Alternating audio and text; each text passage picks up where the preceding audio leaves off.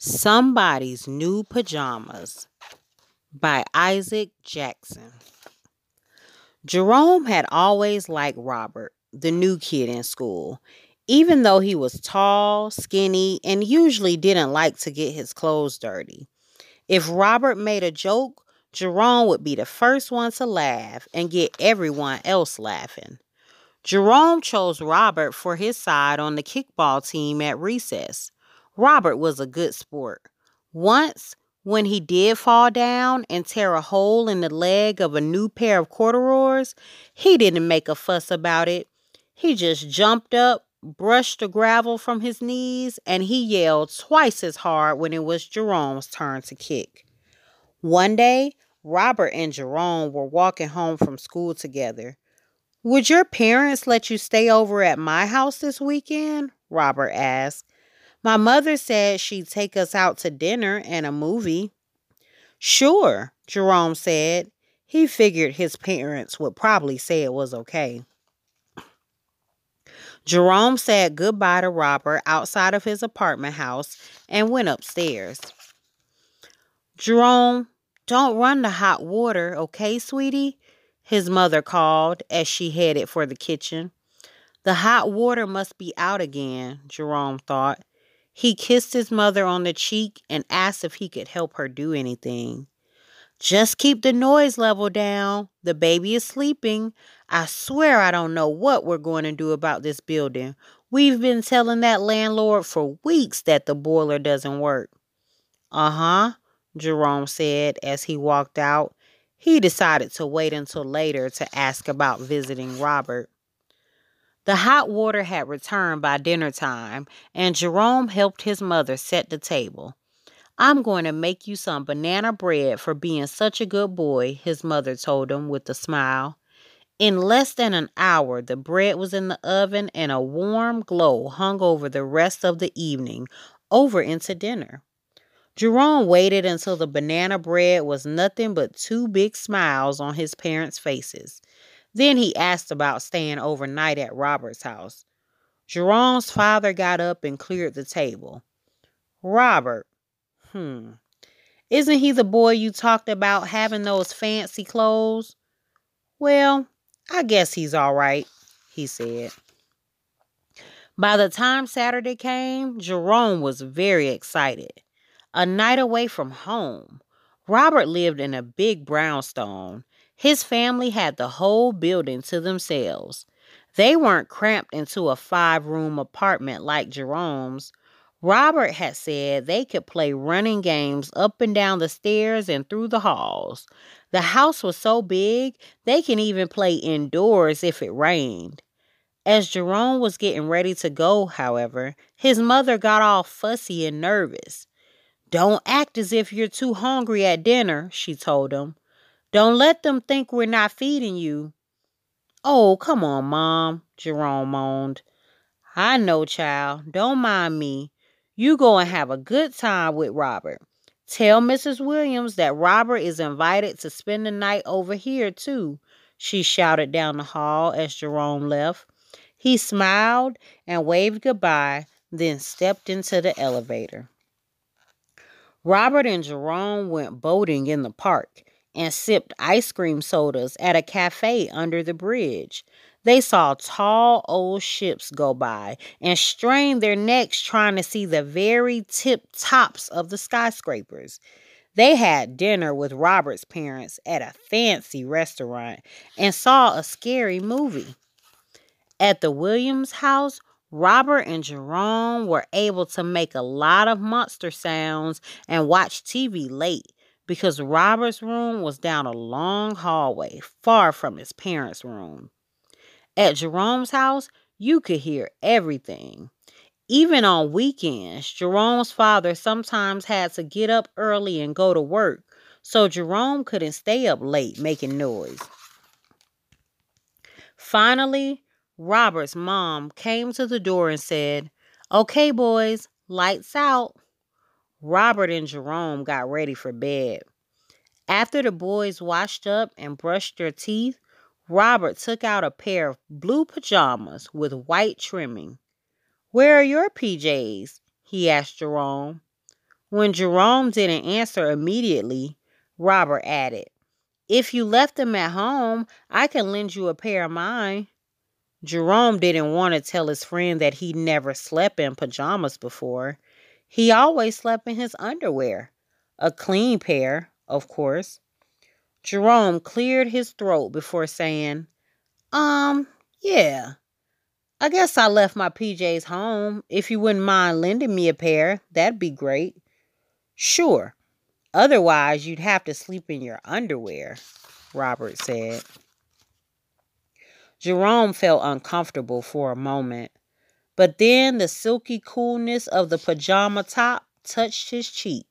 The cloth felt great, and before going to sleep, Jerome told himself that he would get his parents to buy him a pair of his own. But when he asked about it after he went home, Jerome's father said, A pair of what? Boy, you got to be crazy.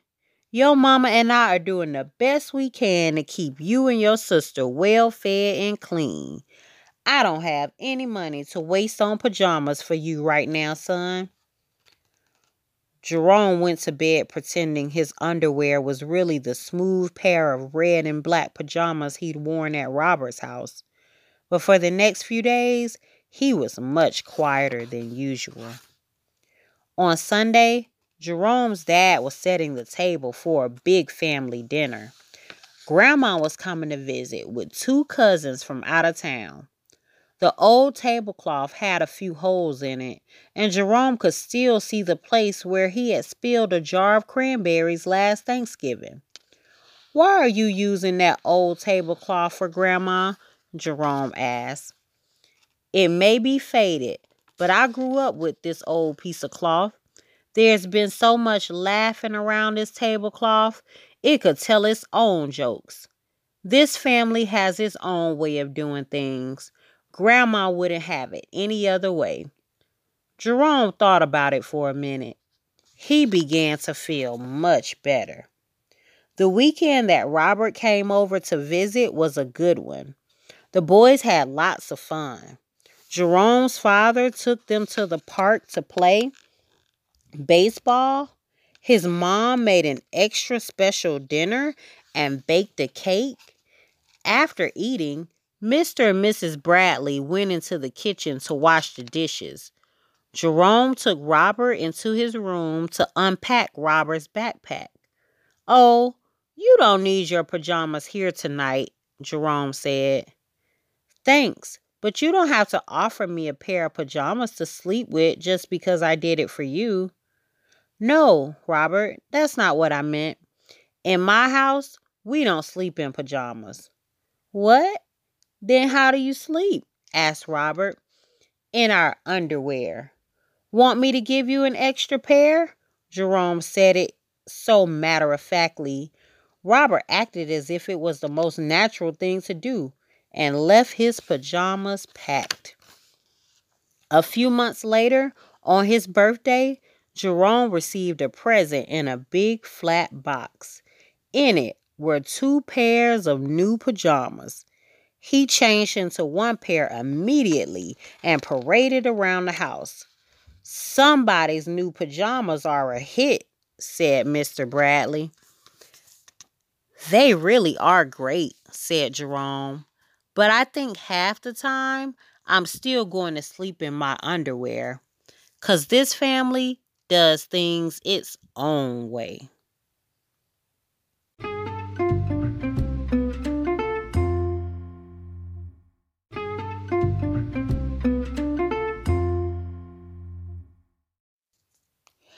Gertrude McFuzz by Dr. Seuss. There once was a girl named Gertrude McFuzz, and she had the smallest plain tail ever was. One droopy droop feather, that's all that she had. And oh, that one feather made Gertrude so sad. For there was another young bird that she knew, a fancy young birdie named Lala Lee Lou. And instead of one feather behind, she had two. Poor Gertrude. Whenever she happened to spy Miss Lala Lee Lou flying by in the sky, she got very jealous. She frowned and she pouted. Then one day she got awfully mad and she shouted, This just isn't fair. I have one. She has two. I must have a tail just like Lala Lee Lou. So she flew to her uncle, a doctor named Dake, whose office was high in a tree by the lake, and she cried, Uncle Doctor, oh, please do you know of some kind of pill that will make my tail grow? Tut tut, said the doctor. Such talk, how absurd. Your tail is just right for your kind of a bird. Then Gertrude had tantrums. She raised such a din that finally her uncle, the doctor, gave in. And he told her just where she could find such a pill on a pillberry vine on the top of the hill. Oh, thank you, chirped Gertrude McFuzz, and she flew right straight to the hill where the pillberry grew. Yes, there was the vine. And as soon as she saw it, she plucked off a berry. She started to gnaw it. It tasted just awful, almost made her sick, but she wanted that tail, so she swallowed it quick. Then she felt something happen. She felt a small twitch, as if she'd been tapped down behind by a switch. And Gertrude looked round and she cheered. It was true. Two feathers, exactly like Lala Lee Lou. Then she got an idea. Now I know what I'll do. I'll grow a tail better than Lala Lee Lou. These pills that grow feathers are working just fine, so she nibbled another one off of the vine.